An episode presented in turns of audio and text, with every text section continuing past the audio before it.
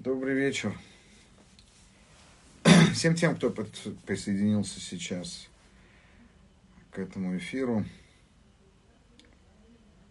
А, дайте, пожалуйста, мне знать, что вы слышите меня хорошо и видите меня хорошо.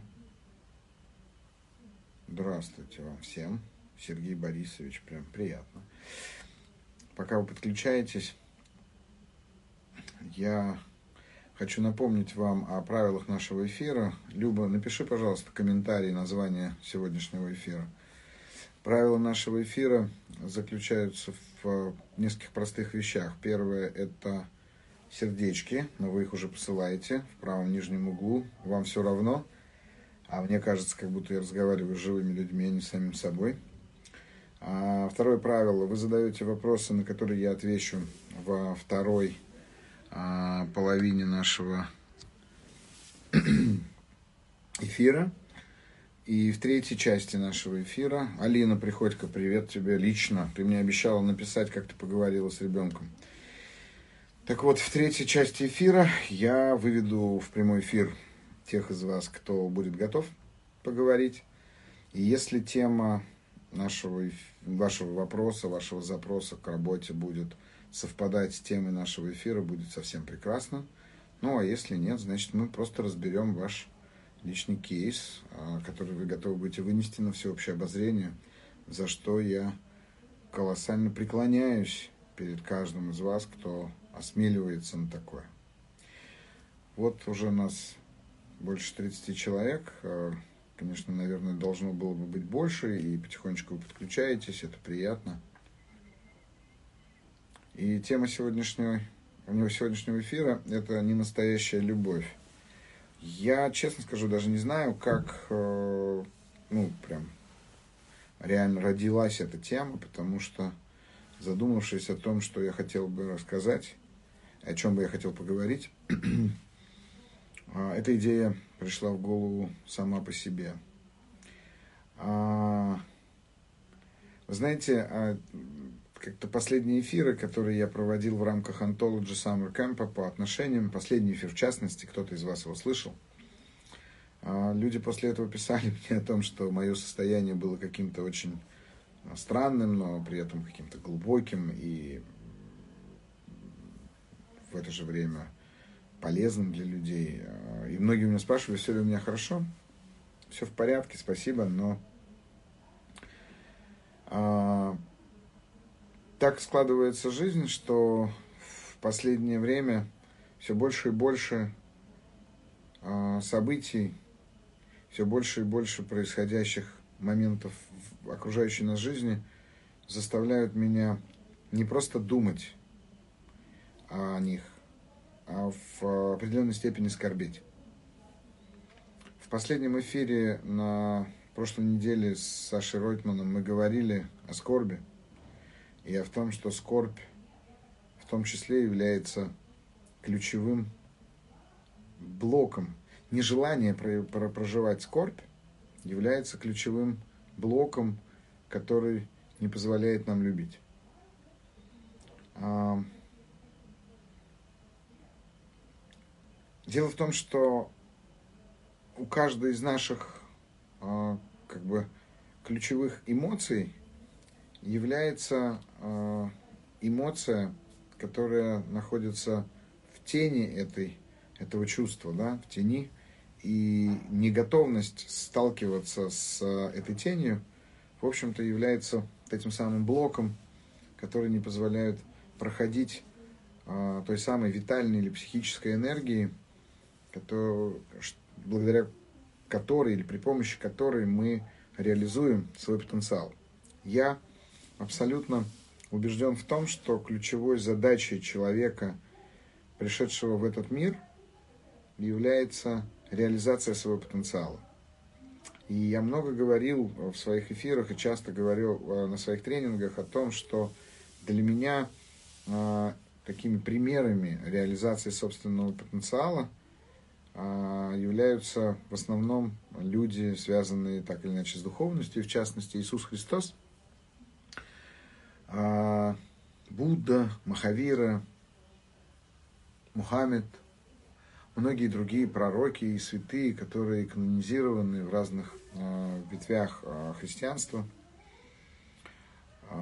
Для меня, наверное, таким признаком или примером реализации собственного потенциала являются все мои учителя, которых, ну, не один их, как минимум, да, и я преклоняюсь перед ними, и каждый раз, когда я намереваюсь говорить о таких важных вещах, как, например, сегодня мы будем говорить о любви, я, конечно же, сначала провожу определенную практику благодарности за то, что а, мне довелось, и я удостоился чести прикоснуться к мудрости каждого из них. Мне, правда, в этом смысле очень сильно везет.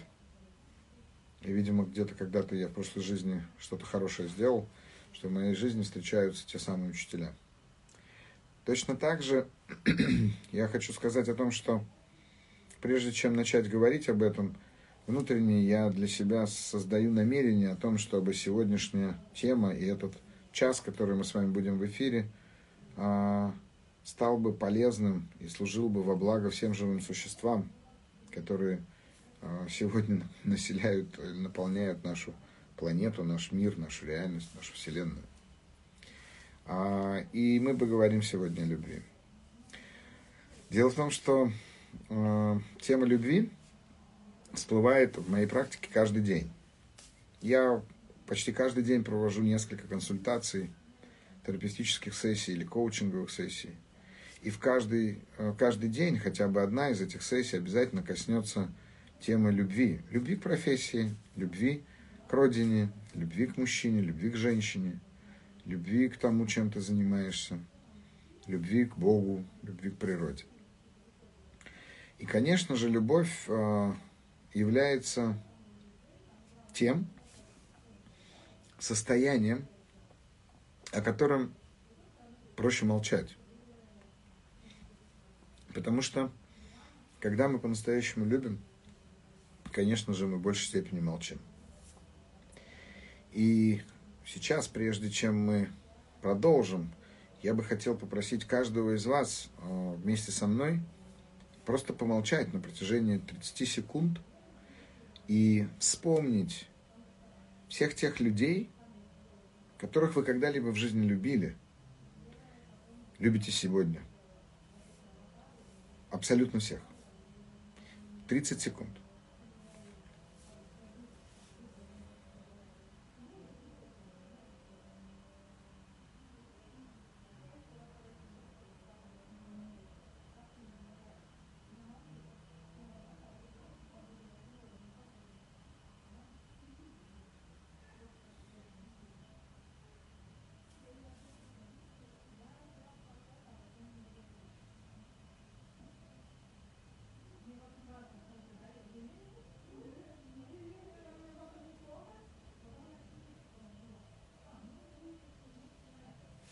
Спасибо. И сейчас, когда вы сделали это, вы имели возможность почувствовать, что в тот момент, когда мы вспоминаем о людях, которых мы любим, или которых мы любили, даже если их нет рядом с нами, мы начинаем чувствовать тепло, уют, какую-то даже иногда радость в этом смысле. Да, мы начинаем чувствовать, как внутри нашего сердца, внутри нашего сознания начинает растекаться это самое тепло, а, появляется улыбка на лице. И вот это говорит о том, что каждый из нас знает, что такое любовь. Каждый из нас э, знает, как она звучит внутри.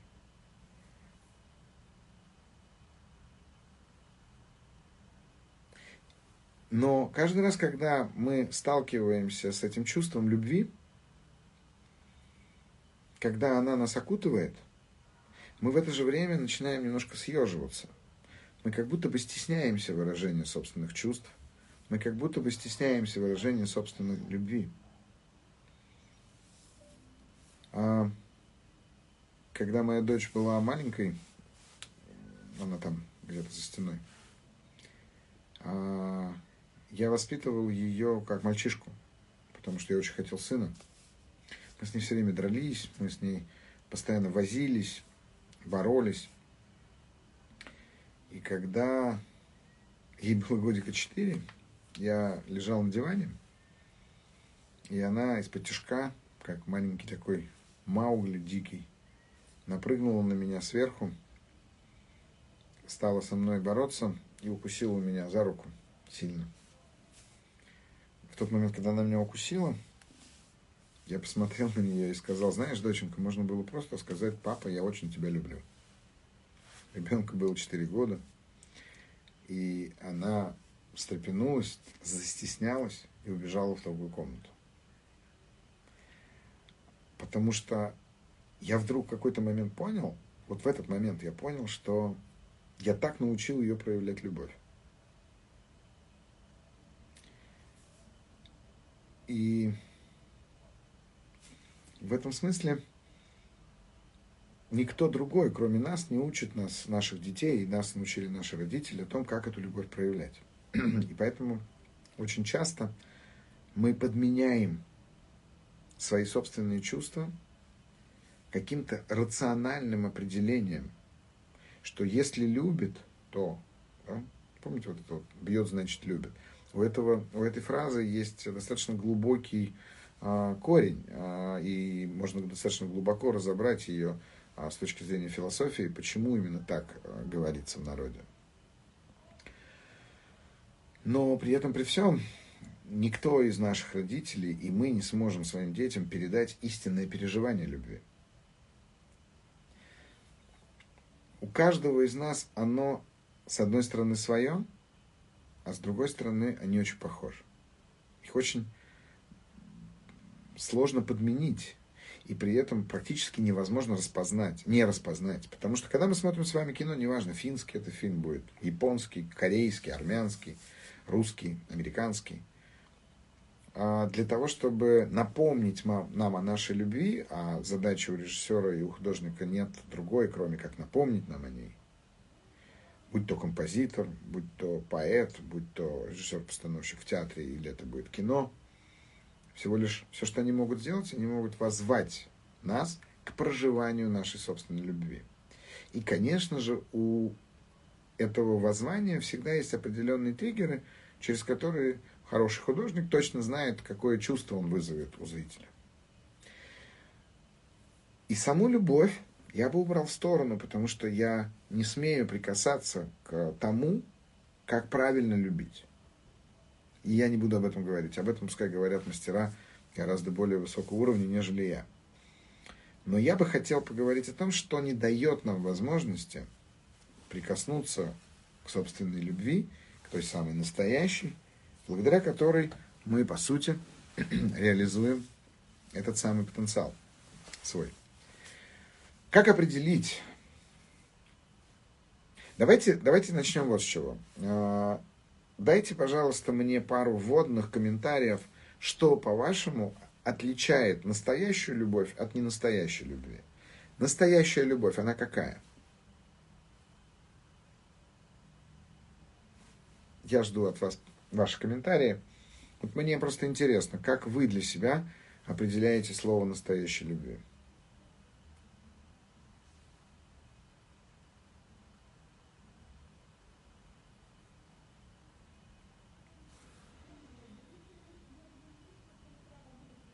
Настоящая любовь. И а, что же это, по-вашему, значит? Разные люди говорят о разном. Безусловно, взаимное. О, круто, спасибо. Говорят взаимное. Еще раз спасибо. Безусловная. Нежность. Угу. Отдавание. Спасибо. Отдающая. Спасибо. Безусловная. Искренне теплое радует. Безвозмездное, скорее. Принимающее искренне отдающее чувство, отдавание, не ожидающее ничего взамен. Здравствуйте. Иметь желание делать хорошо человеку, хорошо, безвозмездно, настоящее, настоящее любовь, неконтролируемое чувство, тепло в теле. Угу. Хорошо, спасибо, а, спасибо. А, то есть, смотрите, да, вы, в общем-то, все говорите об одном и том же. То есть, она безвозмездная, она отдающая, она безусловная, она принимающая. Когда любишь ни за что, а вопреки всему. Такое тоже бывает. Я вот так люблю сладкое, да? вопреки тому, что не надо его любить. Когда не можешь жить без человека. О, вот это мне уже нравится. Когда не можешь жить без человека. Отлично. Спасибо. Тихое, хорошее слово. Тихое. Когда не можешь жить без человека. Карина, да, Карина Соколова.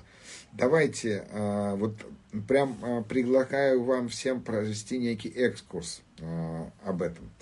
Э, когда не можешь жить. Настоящая любовь, это когда она есть, а не настоящая, когда ее просто нет. Ну, хорошо, а вот тоже вариант. Когда ты можешь быть самим собой, а твой партнер также настоящий принимает тебя целиком, как есть, это взаимно. Настоящий, в смысле, наверное, настоящий. Угу. Хорошо? Желание обладать? Когда ты не можешь жить э, без человека, э, значит, может ли это значить, что это любовь настоящая?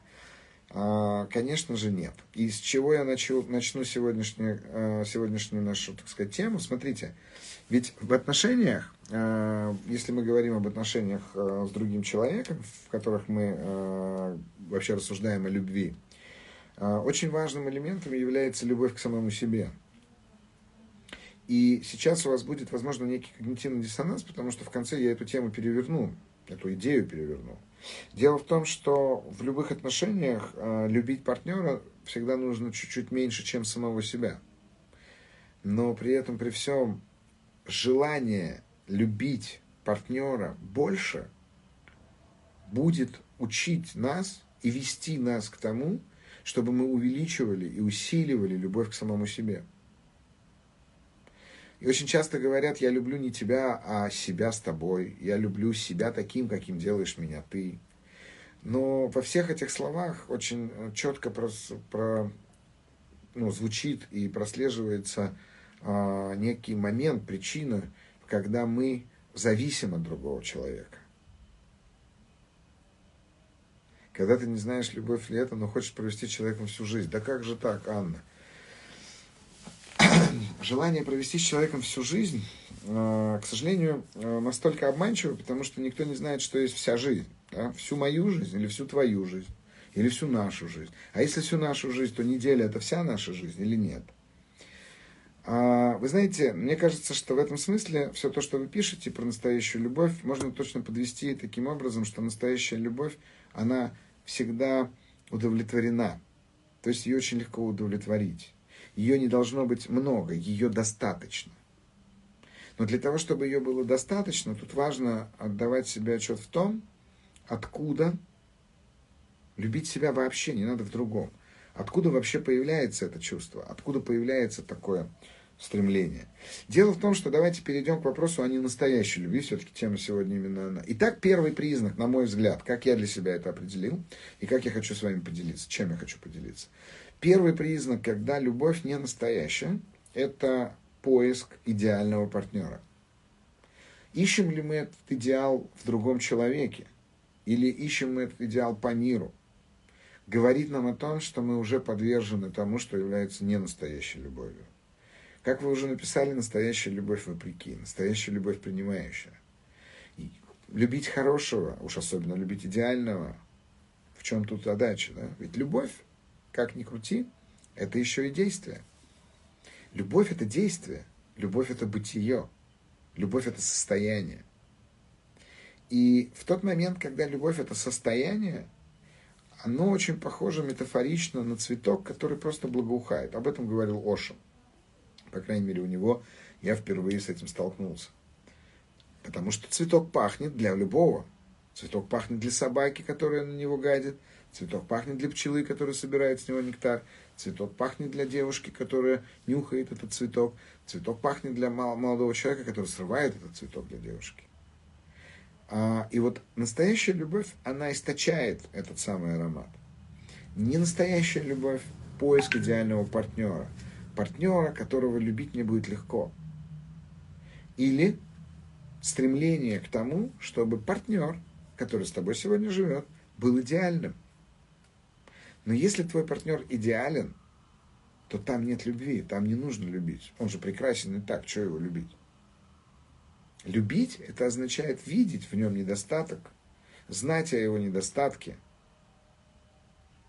и при этом продолжать его любить. Любовь способна жить там, где существуют абсолютно все эмоции, кроме одной. И я об этом расскажу в конце, я этим закончу. Любить и обижаться – это же прекрасно. Обижаться на любимого человека – это прекрасно. Более того, что обижаться на того, кого ты не любишь? В Камасутре есть прекрасное выражение «я недостаточно сильно тебя люблю, чтобы ненавидеть». Потому что для того, чтобы ненавидеть кого-то, нужно обладать к этому человеку колоссальной любовью.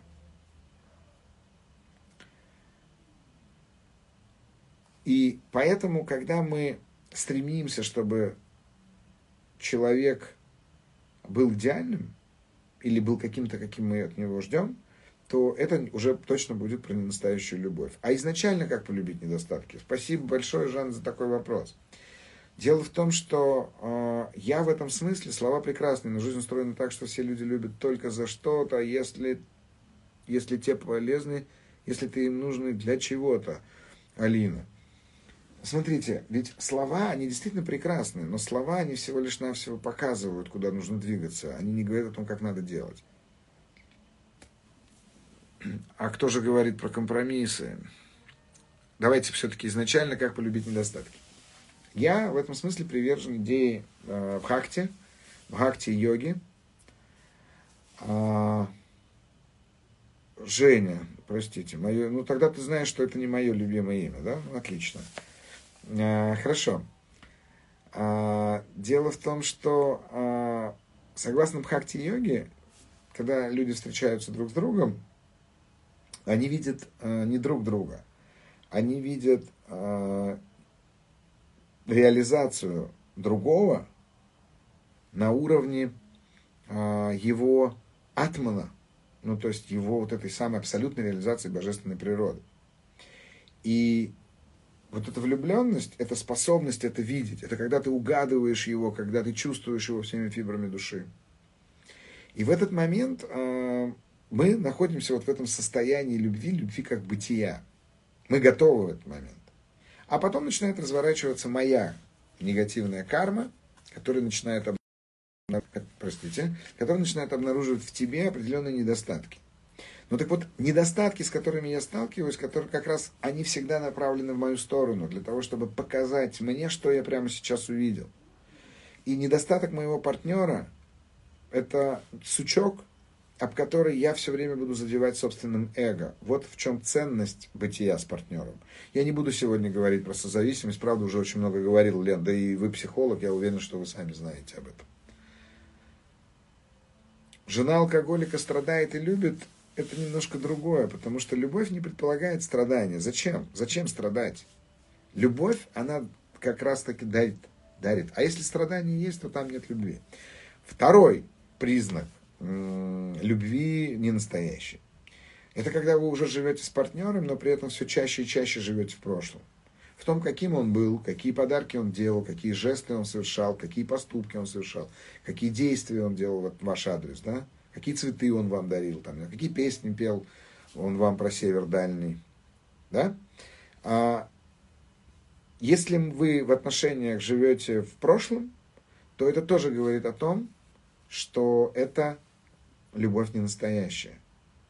Друзья, мне кажется, мы зависли. Я просто больше не вижу ваших э, сердечек.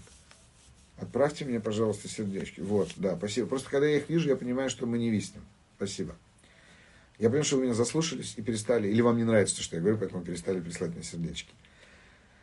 Так вот, как только вы, мы видим, недостаток это наша, ну, как, когда наша карма начинает разворачиваться негативно, и мы начинаем обнаруживать в человеке его неидеальность. Вот что такое недостаток.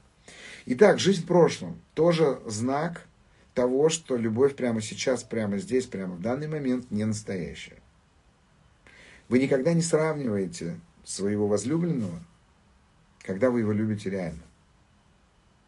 Если вы все больше и больше или все чаще апеллируете к прошлому, значит, вы сравниваете его с ним вчерашним. А значит, нет любви. Третий а, признак. И вот тут мы поговорим чуть-чуть, коснусь зависимости. Третий признак ненастоящей любви – это подмена ролей. Дело в том, что в любви, в любви, если твой партнер Анастасия пытается с годами, годами пытается искоренить твои недостатки, недостатки детей, значит, это говорит о том, что он вас не любит. Так вот, а, подмена ролей. А, любовь предполагает отношения между двумя абсолютно независимыми людьми. Людьми, которых ничего и ничто, кроме любви, не связывает.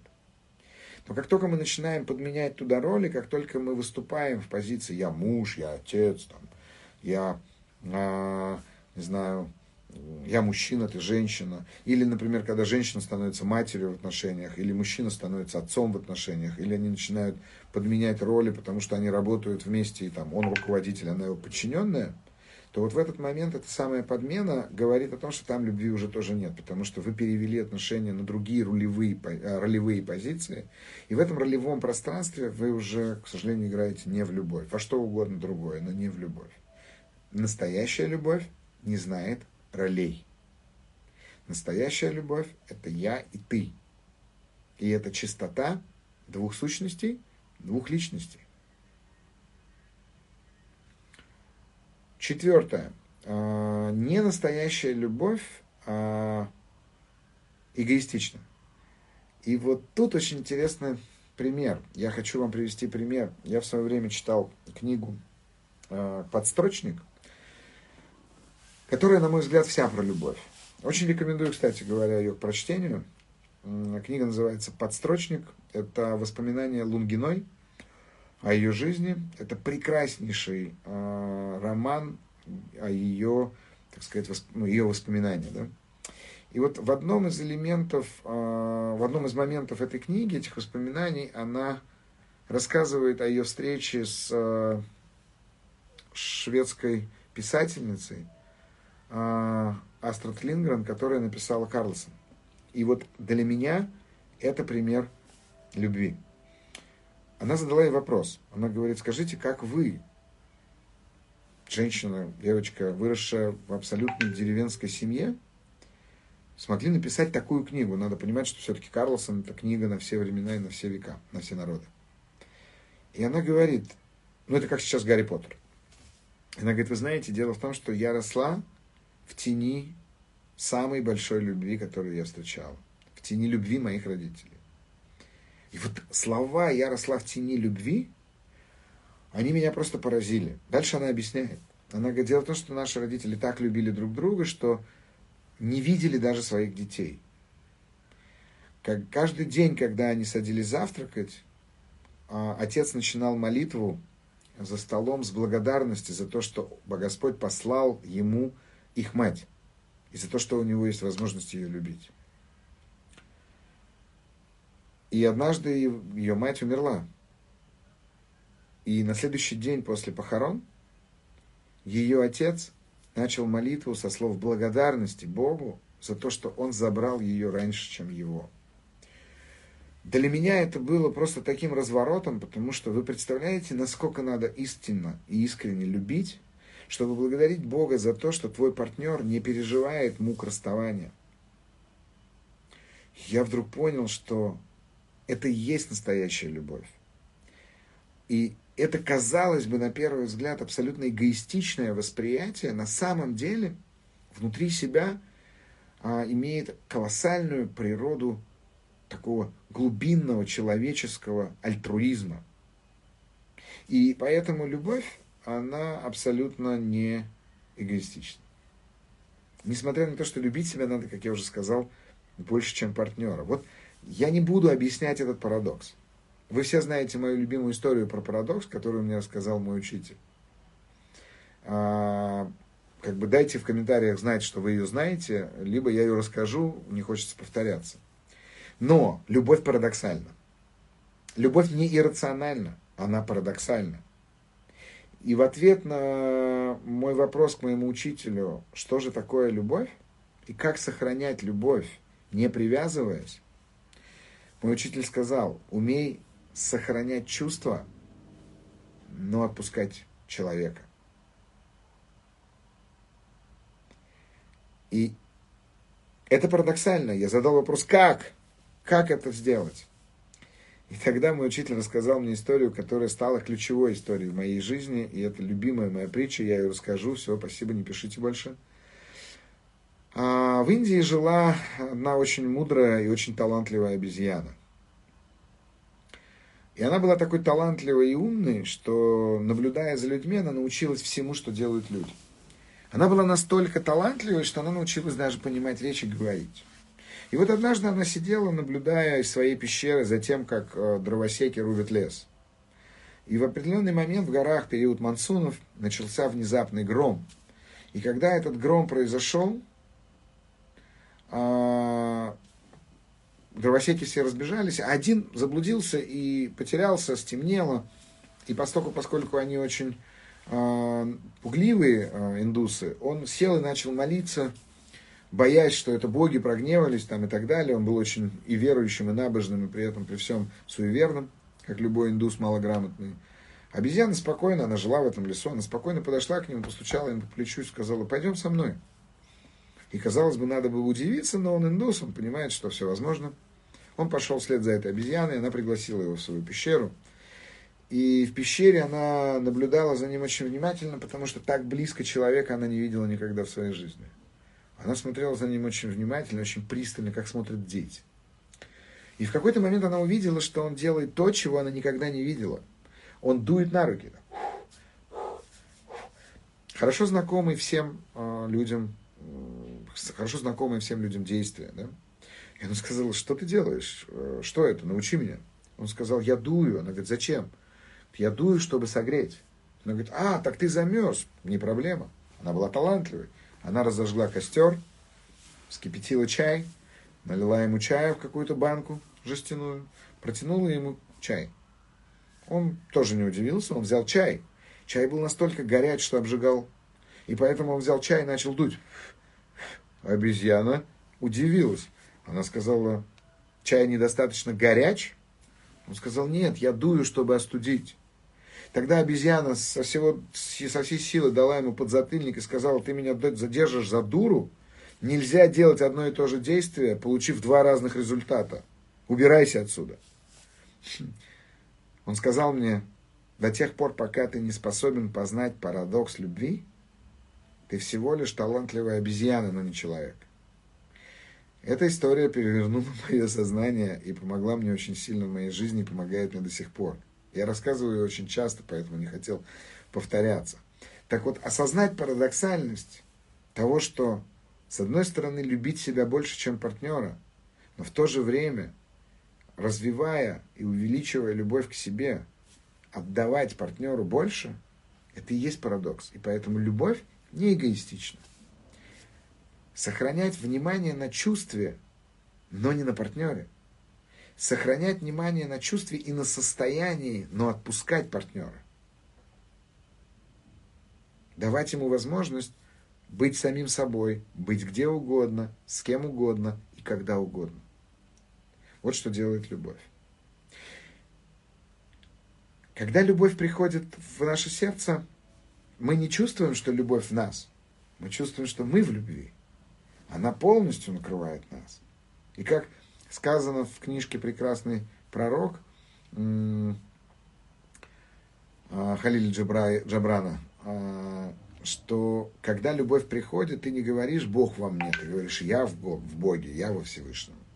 Потому что любовь очень милосердна, любовь очень э, щедра, да, и поэтому ты ты перестаешь чувствовать вот эту самую недостаточность.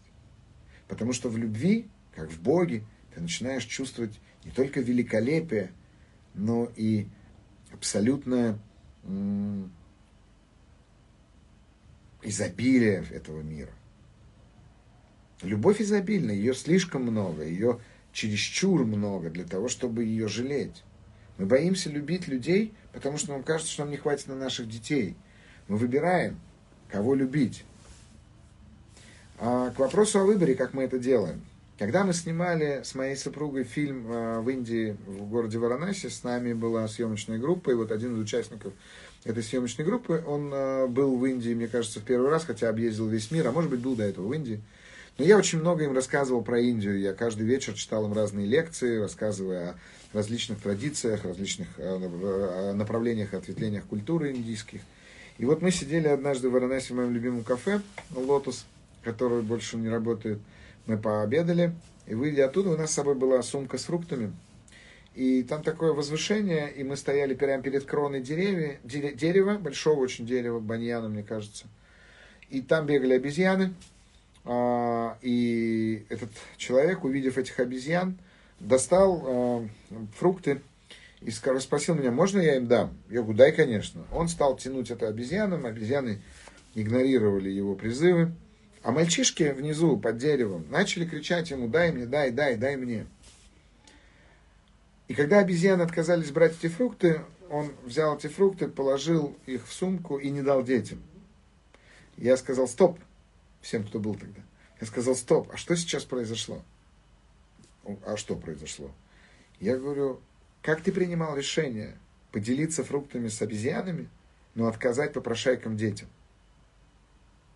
Вот это не настоящая любовь. Обезьян я люблю, детей не люблю. В этот момент, это не значит, что он не любит детей, ни в коем случае.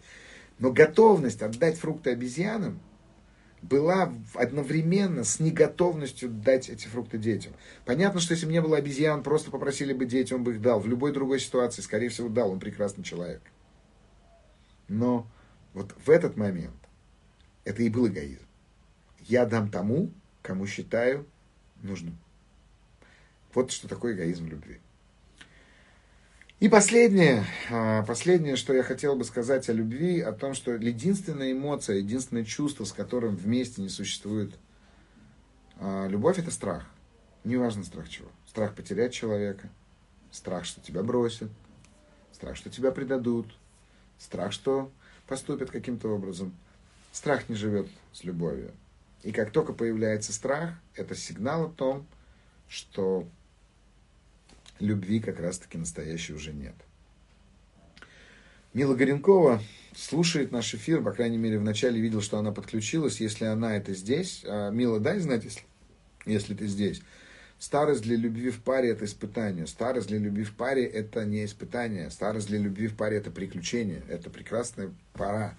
Я смотрю на своих родителей, которые стареют, и охреневаю с того, как они проявляют любовь друг к другу. Это очень интересно. Мы были в Ереване а, несколько лет назад с моим отцом, с моим сыном, с моей супругой. И моя супруга, она умилялась тому, как мой папа на блошином рынке выбирал для мамы подарок, а, сервиз, а, который был первым сервизом их совместной жизни, если я правильно помню. Таня лучше меня помнит. А вот это, это было умиление, понимаете, потому что он мог выбрать для нее что угодно, но он выбирал для них тех, да, и поверьте, моя мама вряд ли даже оценила этот подарок, а скорее всего не пользуется этим сервизом. Несмотря на то, что это был старый сервис, купленный на Если мы его купили, я что-то не помню, или мы ему не дали его купить, неважно. Но само вот это понятие старость – это приключение в любви. А Мила не отвечает, возможно, она отключилась. Так вот, а, хотел просто напомнить, мы однажды с ней а, разговаривали, и я попросил ее сделать следующее упражнение. Вот давайте прямо сейчас его и сделаем. Что же делать, если страх поселился в отношениях? Ну, как что делать? Ну, во-первых, идти к психологу, да? Разбираться, что боитесь. Ну, а на самом деле, конечно же, разбираться, чего боитесь, и делиться этим страхом с своим партнером, потому что вдвоем вам будет не так страшно. Вот посмотрите, представьте себе сейчас перед собой э, человека, которого вы любили или любите. Это упражнение, поэтому, пожалуйста, сделайте его сейчас. Представьте себе его и произнесите в его адрес привычную фразу «Я люблю тебя». Я люблю тебя. Я люблю тебя. И теперь попробуйте а, обнаружить, на каком из трех слов на самом деле находится ваше внимание и акцент. Я люблю тебя. Я люблю тебя. На каком из этих трех слов сейчас акцент? И вы обнаружите, я не буду ждать ваших ответов, простите, и вы обнаружите, что во фразе, когда вы смотрите на человека, говорит, я люблю тебя, у нас акцент и у нас внимание всегда ударение на тебя. Я люблю тебя. А если я люблю тебя, значит, будь тем, кого я люблю. Значит, будь таким, каким я тебя хочу видеть. Повезло моей жене или нет, это вы у нее узнаете, а мы продолжим. А теперь, продолжая смотреть на этого человека перед собой, скажите просто «я люблю». Я люблю. Я люблю. И вы увидите, что акцент переместится на «люблю». И вы увидите, что чувство не станет меньше. Я люблю. А в итоге любовь молчалива по одной простой причине. Потому что она начинается и заканчивается на слове «я». Я – источник любви. Я – бытие. Я – состояние любви. Вот то, что я хотел вам сегодня рассказать. Задавайте свои вопросы. Можно ли из, настоя... из ненастоящей любви сделать настоящую? Честно скажу, можно, но затрахаетесь. А, можно, потому что это ваше. Да, я люблю говорить более гармонично, это правда. Спасибо большое, Алин. Это правда. Потому что там нет третьего, там нет э, второго человека и нет третьей составляющей. Итак, вопросы. Давайте вопросы. Ну что ж, пока нам задают вопросы, а, давайте, а, кто готов выйти в эфир? Возможно, вы хотите поговорить о чем-то. А, о любви, о настоящей любви или не о ненастоящей любви. Давайте. Больше всех обид... любить нужно себя. Любить, э, да, люби себя. Чего, сейчас, смотрите. Смотрите. Внимательно смотрите.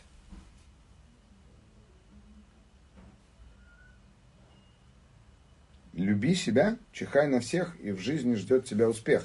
В общем-то, прекрасная фраза. Она, конечно, а, не означает, как я уже сказал, что нужно быть эгоистом. Как любить себя? Давайте это будет тема следующего эфира. Кажется, я еще не любил. Ой, спасибо, Женя, спасибо, Женя. Хотя э, любовь, любить же можно не обязательно мужа или жену, любить просто. А как проявить чувство любви, если другой пока не чувствует этого? Вообще не важно. Любовь не ждет. Любовь не ожидает, любовь не старается. Вы наполняетесь любовью. Плевать на другого человека в этом смысле. Не готов или не чувствует, неважно. Как перестать... Вообще, знаете, самое страшное слово в паре – это «ты меня любишь?» вопрос. «Ты меня любишь?» Этот вопрос говорит о том, что вы стали сомневаться в собственной любви и требуете ее подтверждения. Как перестать любить недостойного человека? Тамара, пожалуйста, не переставайте любить любого другого человека, потому что эта любовь нужна вам. Любите его на здоровье, но помните, да, сохраняйте внимание на любви и отпускайте того самого человека, потому что любите его для себя. Это вот черт. Так, любовь, если была, то она не заканчивается, заканчиваются отношения. Абсолютно верно это утверждение. Как любить себя уже ответил, как же, кажется, я еще не любила жену, спасибо. Как начинать отношения, стоит ли, если поначалу чувств нет, есть страх с одной стороны. Нет, не надо. Отношения уже есть, раз есть страх, надо понимать. Но если вы говорите, стоит ли сохранять, строить из этого пару или семью, не надо. Как сохранить любовь на, свою, на всю жизнь? Не пытаться ее сохранить, Анна. Не пытайтесь. Как только вы пытаетесь сохранить любовь, вы ее консервируете, и она умирает. Вы говорили, что если двоим комфортно и оба единомышленники в паре, то это смерть. Что вы имели в виду? Я говорил о том, что если люди а если люди единомышленники и обоим комфортно, то, скорее всего, это комфорт и убьет а, обоих. В том смысле, что там не будет э, конфликта. Раз не будет конфликта, не будет развития. Вот как я считаю. Люба, что, что значит твой смайлик? Как понять, что люблю? Не пытайтесь понять любовь, пожалуйста. Вы не можете ее понять. Вы чувствуете или не чувствуете. Как расстаться безболезненно для детей с мужем, если в отношениях с ним всегда страх, что он скажет в следующую минуту, как осудит, что найдет плохое опять. Настя, кроме того, что я вам настоятельно рекомендую обратиться ко мне на консультацию, это не продажа, или к любому другому уважаемому вами или доверительному вам а, специалисту, а, вы можете расстаться любым другим способом, ну, то есть любым удобным для вас способом, но самое главное, что вы не должны думать о том, чтобы это было безболезненно для детей. А у детей должна быть боль, связанная с этим расставанием. Другой вопрос, что вы ее можете минимизировать, а потом терапевтировать. Что вы хотели сказать нам в конце? А я же уже сказал все, что я хотел сказать. Я люблю вас. Я вас люблю. И хотел сказать в конце, что страх не живет там, где есть любовь, и наоборот. Обожаю, спасибо большое, спасибо. Готова принять прямой эфир. А что значит принять? Запрашивайте прямой эфир. Лена, запрашивайте. Когда приедете в Санкт-Петербург? Ой, очень надеюсь в ближайшее время. Лена, подайте заявку на прямой эфир, и я с вами свяжусь. По какому принципу люди влюбляются именно друг в друга? Можно ли научиться любить? Вот абсолютно точно можно. И в этом смысле бхакти-йога, она вам, так сказать, в помощь. Потому что э, бхакти это как раз стремление к любви. Знаете как? Рабия Аль-Басраи есть такая прекрасная святая в исламе, э, суфистский мастер, которая э, говорила о том, что любить Бога нужно без желания рая и страха ада. Ну попробуйте, правда, для себя пожить с этой фразой. Любить Всевышнего без желания рая и страха ада. Вот так учатся любить, правда. Я учусь, я не умею. Каждый ваш эфир – переворот моего восприятия. Спасибо большое, Алина. Если отношения закончились, а любовь к человеку осталась, поэтому не получается влюбиться нового человека. Неправда. Если вы сохраните чувства, а человека отпустите, то вы сразу же влюбитесь в другого человека. Можно избавиться от любви? Конечно, можно. Просто начните э, требовать, начните требовать, и любовь уйдет из вашей жизни. Так, Лена, Лена, вот давайте. Лена подключается к нашему эфиру. У нас осталось буквально там 5-6 минут. Мы поговорим. Лена. Лена, здрасте. Пока не слышу. Добрый вечер. Вот, теперь слышу, Лен, привет. Добрый. Я очень рада слышать, видеть снова. Взаимно. Вопрос по теме а, про любовь. А если чувства зарождаются, а угу. их страшно передать? Страшно а, что? Ну, их словно передать страшно. Ага. Большой опыт жизни, большой жизненный опыт в двух а, парах. Угу. И нужно что-то, ну, хочется побыстрее сказать, чтобы сократить тот путь, который, в общем, может быть. В одном из эфиров, если помните, я рассказывал притчу о трех мотыльках, которые размышляли а, о том, что такое я огонь. Ее обожаю. Обожаю. Да. А, да. И там есть только один вариант.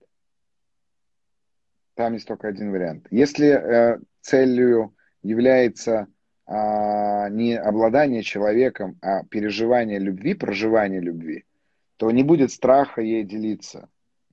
А и неважно, боится другой человек или нет. Тот факт, что вы можете его напугать своим проявлением, 100%, он может исчезнуть после этого, 100% может. Не факт, что исчезнет, но может но при этом, при всем, передать ему эту любовь, э, это же как раз то... Э, не зря же в суфизме любовь к возлюбленному всегда сравнивалась с любовью к Всевышнему. Всевышний это тот, кого нельзя даже назвать. Да, у него есть сто имен, но его нельзя назвать, его нельзя описать. И если научитесь э, передавать эту любовь таким образом, то в какой-то момент о ней не надо будет даже говорить. Важно, что вы научитесь ее проживать. А, это а, же фантастика. Сергей, Что, вопрос, э, даже, вопрос немножко даже в другом. А, две разные, две разные ментальности, а, две разные национальности. И это прям даже не совсем любовь, это желание передать любовь. Желание отлично, войти в отношения. Отлично, отлично, отлично, отлично. Лен, ну, ну поверьте, ну не бывает же ментальности у любви. Ну что вы, ну, ну правда, не все мужчины, читающие сонеты Шекспира, а, понимают, какой из этих сонетов посвящен другому мужчине. Понимаете? А при этом при всем плачут над сонетами. Но никто по номерам не скажет, какой из них посвящен гомосексуальной любви. Если любовь не знает пола, то любовь точно не знает ментальности. Поэтому, Лен, переживайте ее, правда, делитесь переживанием, хорошо? Спасибо. Третий мотылек, это единственный вариант. Обожаю. Я тоже очень люблю эту историю. Если человек вас любит, а вы нет, ну, конечно, прямо сказать, ну что ж тянуть за яйца. Задача влюбленного человека не прекращать испытывать любовь, даже если нет обратной связи. Так, так, абсолютно так. А, спасибо, что вы это понимаете. Потому что любовь усиливает только вас. Ну что ж, если больше нет вопросов и больше нет а, желающих подключиться к эфиру, спасибо вам огромное. Было сегодня, правда, очень тепло и прекрасно. Я вас тоже люблю. Видел, что некоторые написали, что меня любят. Это очень приятно. Про мотыльков расскажу. Три мотылька рассуждали о том, что такое огонь, летая вокруг него. Один из них сказал, я подлетал к огню очень близко, огонь очень светлый. Другой сказал, я подлетал еще ближе, огонь очень горячий, он обожег меня. А третий мотылек прыгнул и сгорел в огне. Вот три способа познать любовь. Третий единственный.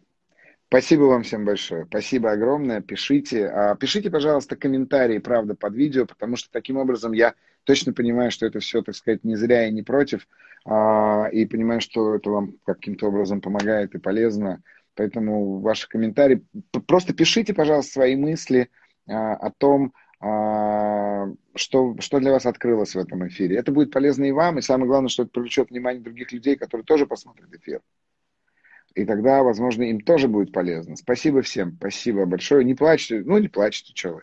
Как я сказал в, при последнем, э, в последнем эфире с Сашей, я, правда, вдруг обнаружил для себя, что Бога стоит искать только по следам своих слез, поэтому плачьте. Спасибо, спасибо огромное. Не буду больше задерживаться на благодарностях. Правда, пишите эфир, пишите.